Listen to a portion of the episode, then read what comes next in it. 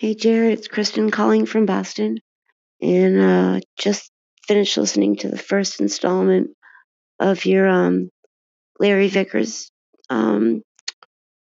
episode series thingy.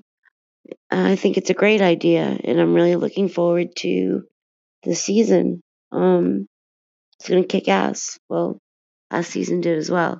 Anyway, y'all take care, and Merry Christmas, Happy New Year, and all that.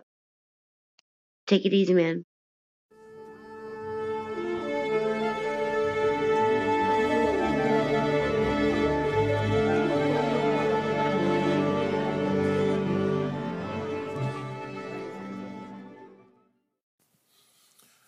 All right, thanks again, guys. Hopefully I've got this microphone situation under control, and it will not sound as it did last week. I apologize. I tried to go back and fix it, but I know I missed some. Well, anyway, how's it going? Appreciate you listening. Do the same thing like you done last week. Tell a friend to subscribe, rate, review. Anyway, so we're trying to do a little bit of promotion for the podcast. We're trying to drum up support. So if you can support us in any way, go to paypal.me/theweeklypodcast.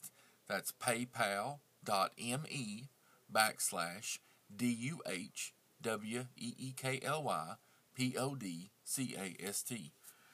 So rate us, review us, wherever you get your podcast, wherever you listen to your music.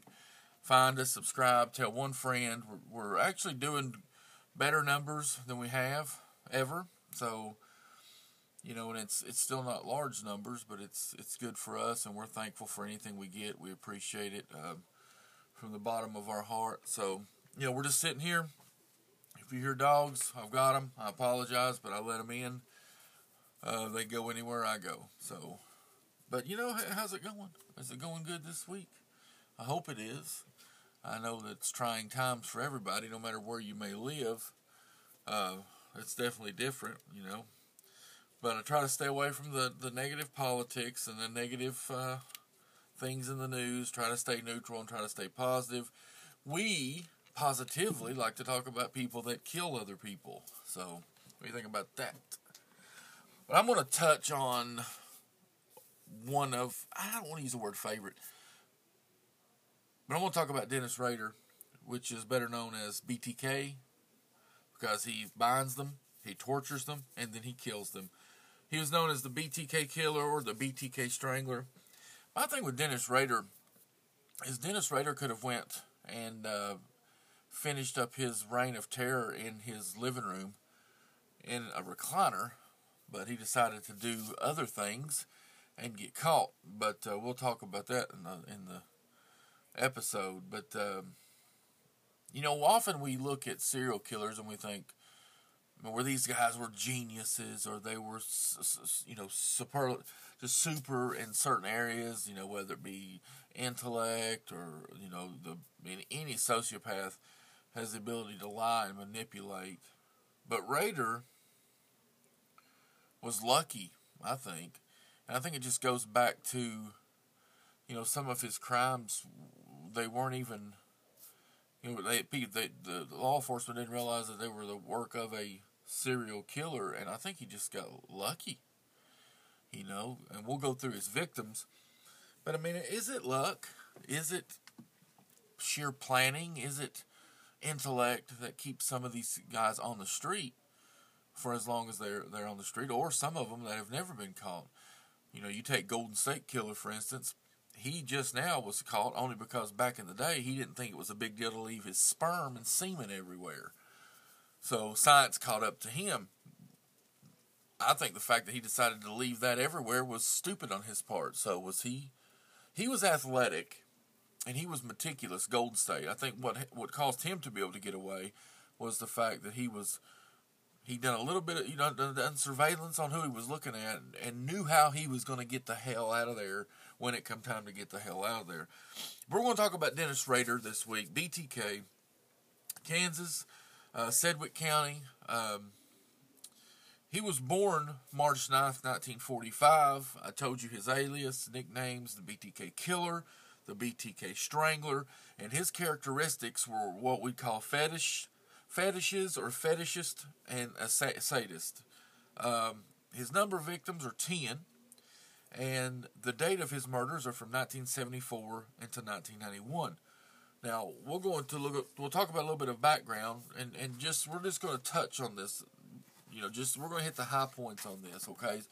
So that way it'll give you a good understanding of the BTK killer. If someone comes to you and they're like, "Have you ever heard of the BTK killer?" you can, by God, tell them that you know a little bit about it. Now you may not be able to host a panel and be the word on the street of all things BTK, but by God, you can hold your own in a conversation. It's said that Dennis Rader had displayed disturbing behaviors, I mean, even when he was younger.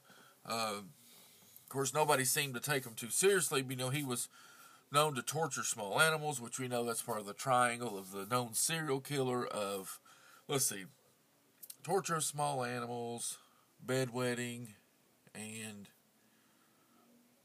damn, forgot.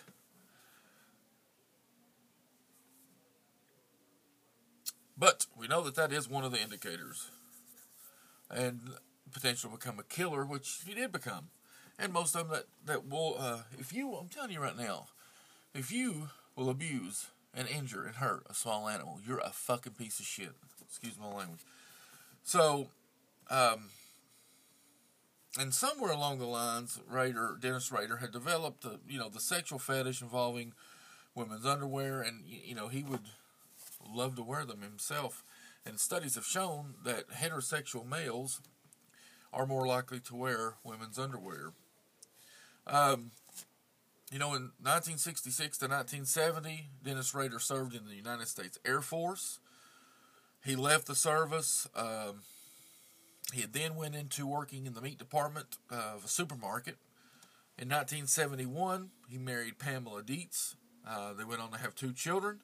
Now, Rader did have he did further his education. He attended a community college. He got an associate's degree in electronics, graduated in 1973. He then went to Wichita State University and actually attained a bachelor's degree in administration of justice in 1979. So, what we notice here is the murders, and it corresponds with some of his background here. We know that his first victims were the Otero family, a family of 4. It's believed that he didn't mean to catch everybody there, but this is one of the instances where he got lucky, because he walks in on a home where there's a man, children, and a wife. There's 4 people that one man's got to contain, so he's lucky that he was able to pull that off. But we know on January 15th, 1974, Dennis broke into the home of the Otero family, and he ends up massacring them all. The father, Joseph, his wife, Julie, were strangled to death.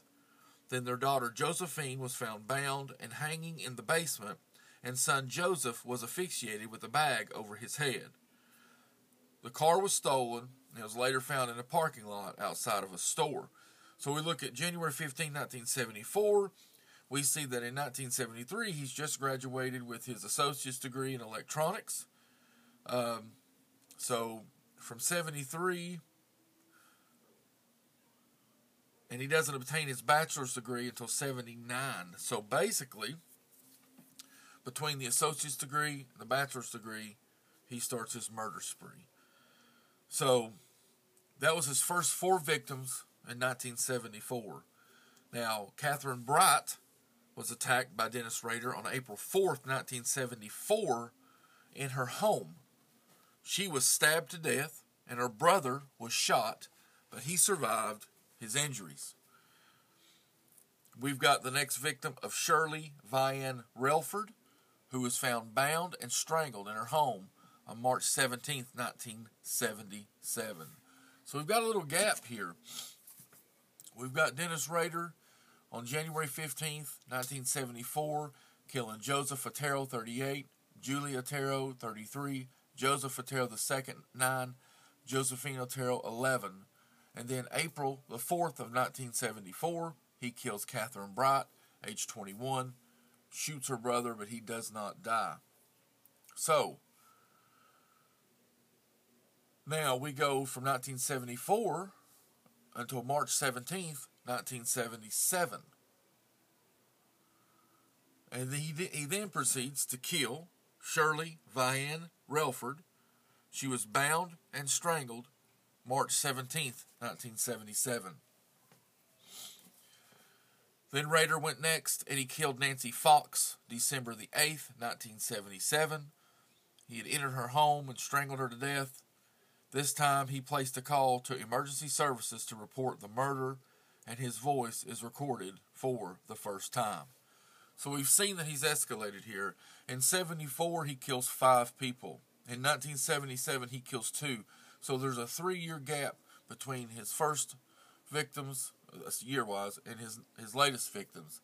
So he is into the sadist and torturing these young women. So he talks them into basically, let me do this to you, let me do this, and I'll let you live. So at some point, once he gains control and he's got them tied up, and he starts to torture them, pretending that, hey, if you just let me live out this sexual fantasy, you let me do this, you know, I'm going to let you go.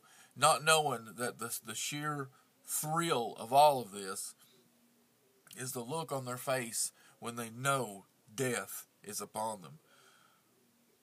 And I believe, in my opinion, this last victim that in December, Nancy Fox, I don't believe he's getting the notoriety that he's desiring. You know, maybe at this point they've not even placed the Otero murders with the Catherine Bright murders of 1974, and then maybe even the Shirley Vian Relford murder earlier in 1977. Maybe they've not put together that, you know, one of these are Raiders. They've got 2 of these as Dennis Raiders, but not all. And he's not feeling as welcome. He's not feeling as, by God, welcomed by the city. And he wants to feel more. He wants to feel power. He wants to, because this whole thing is terror. And what better form of terror and torture than to put the whole city under a blanket of Dennis Rader's terror. And that's what happens. The whole city is under a damn, just, they're all, it's mania. They're all, everywhere you went, there were people having ADT services put in, security services, buying guns, all of this stuff. So we've got a gap in between the first set of murders from 1974 to 1977, and we've got a gap from 1977 to 1985, because it's on April 27th, 1985, that Marine Hedge disappeared from her home. Now, what's different with Marine is that she lived in the same block as Rader, Dennis Rader. Her body was found on May 5th. And this one is the one that's real close to Dennis Rader's home. Is this something where he got to where he couldn't, he's seen her every day. He's trying to fight this urge because he's, you know, maybe now had kids. He's got other things he's got to do. He cannot just go out and be killing. He doesn't want to get caught, but he cannot control this urge. Because in 1985, he kills his neighbor, basically, Marine Hedge. Now, Vicki Wegerle, sorry. Now, Marine Hedge was 53. She was undoubtedly the oldest of most of his victims, except for the very last one. But at this time, we've got victims of 33, 38, 9, 11, 21, 24, 25, and Marine Hedge was 53. So, that was April 27, 1985. So, September the 16th, 1986, we've got victim Vicki Wegerle. Now, she was strangled in her home on September the 6th, 1985. Her car was stolen and later located 2 blocks away. Finally, the last known victim of Dennis Rader was Dolores Davis. She was abducted from her home January 19th, 1991, and found February 1st, 1991. So what do we have? We have gaps here. What are... Excuse me.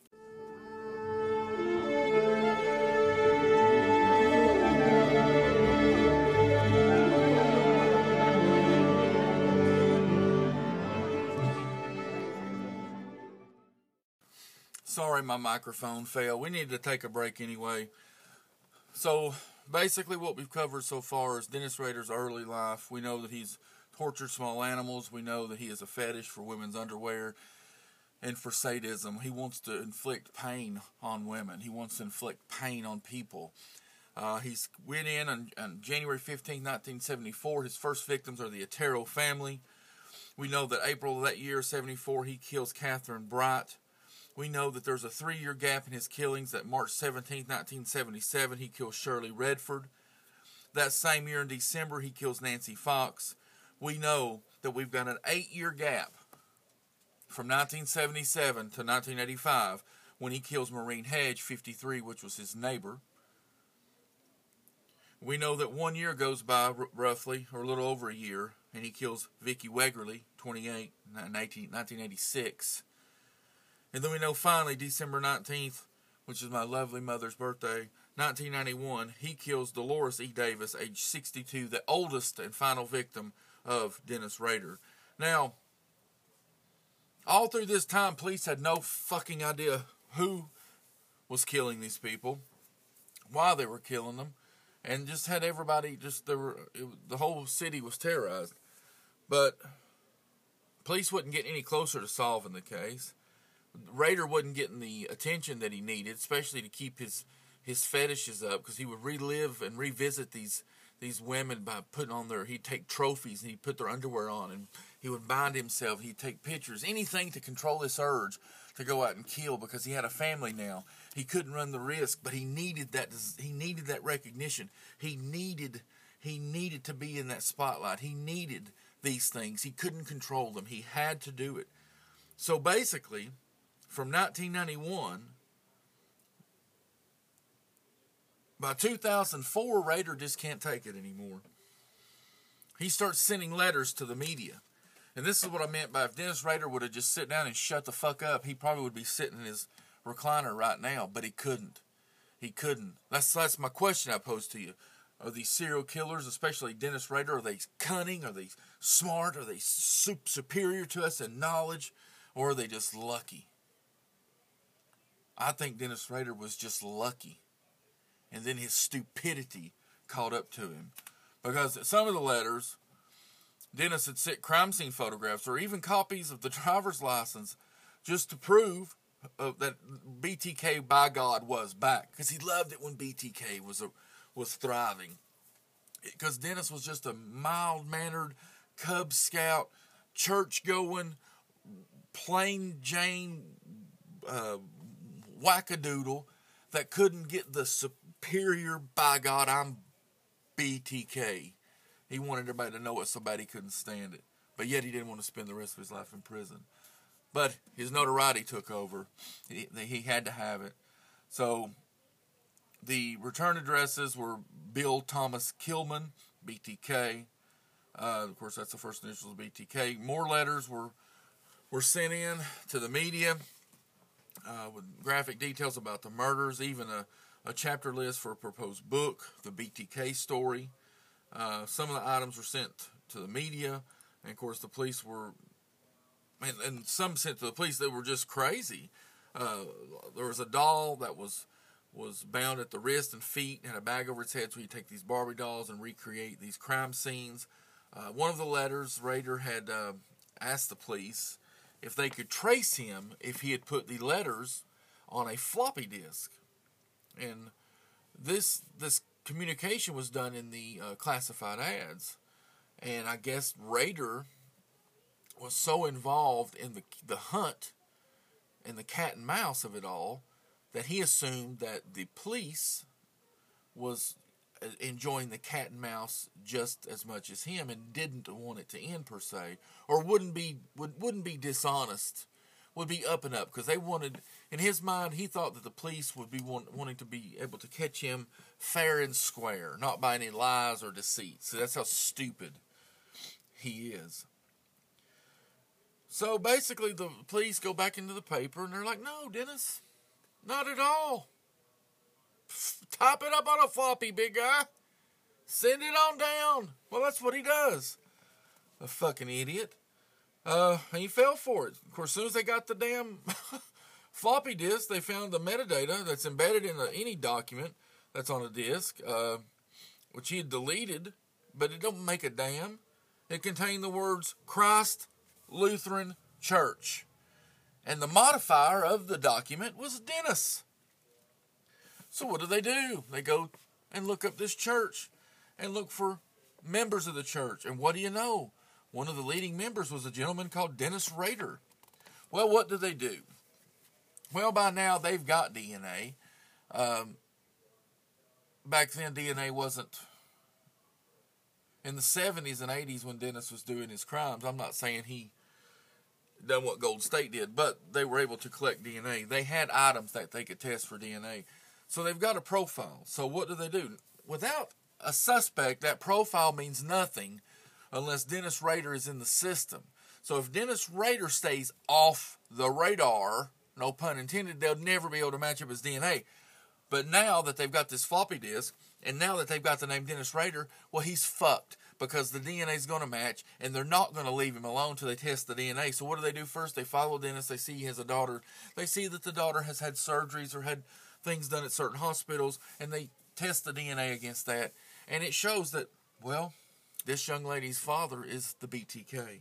So what do they do then? Well, they get an arrest warrant, and they get a warrant for his DNA because...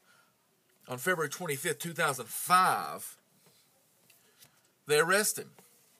And the officer just happens to ask him if he knew why he was being arrested.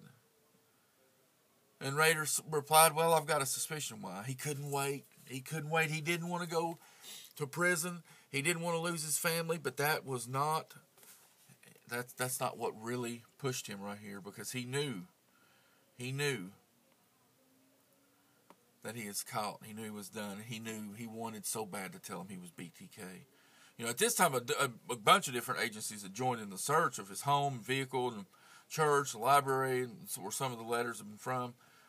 And basically, by February the 28th, 3 days later, 2005, Rader was charged with 10 counts of first-degree murder. And soon after that, the press ran an article claiming he had confessed to other murders.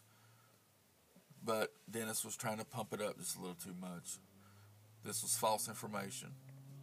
His first court appearance was on video, March 1st. His bail was set at $10 million, and he was appointed a public defender.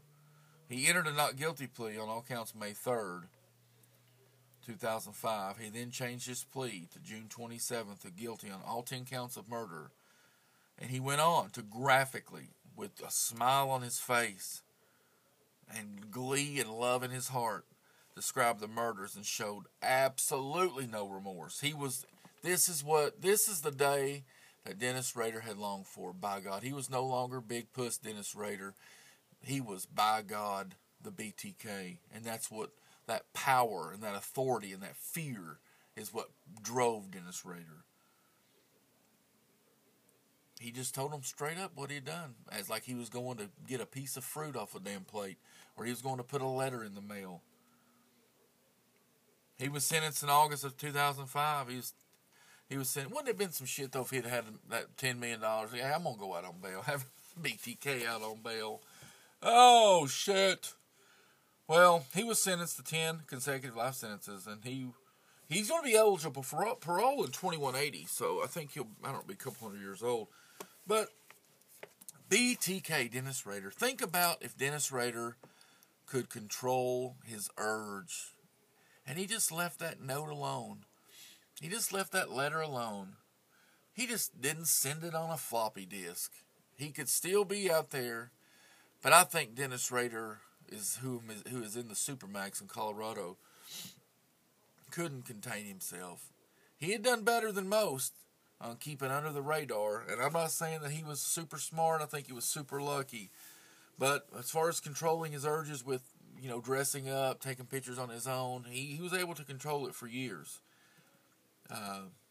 You know, like talking about the gaps here in his murder when he was fully active in the murder game, but from 91 to 2004, you know, he was able to keep it to something he could control on his own with just revisiting some of his previous crimes. But by 2004, he couldn't do it anymore. He had to bring BTK back in some form or fashion. And he was probably too old at that point to even overpower anybody. So what better way to do it than to drudge up some letters, because to him, having that community in turmoil and fear was just as good for Dennis Rader as actually having someone in his hands, I believe, because Dennis Rader was truly, truly, truly an evil person. And now he's in prison where he belongs. This is Story of BTK, Story of Dennis Rader.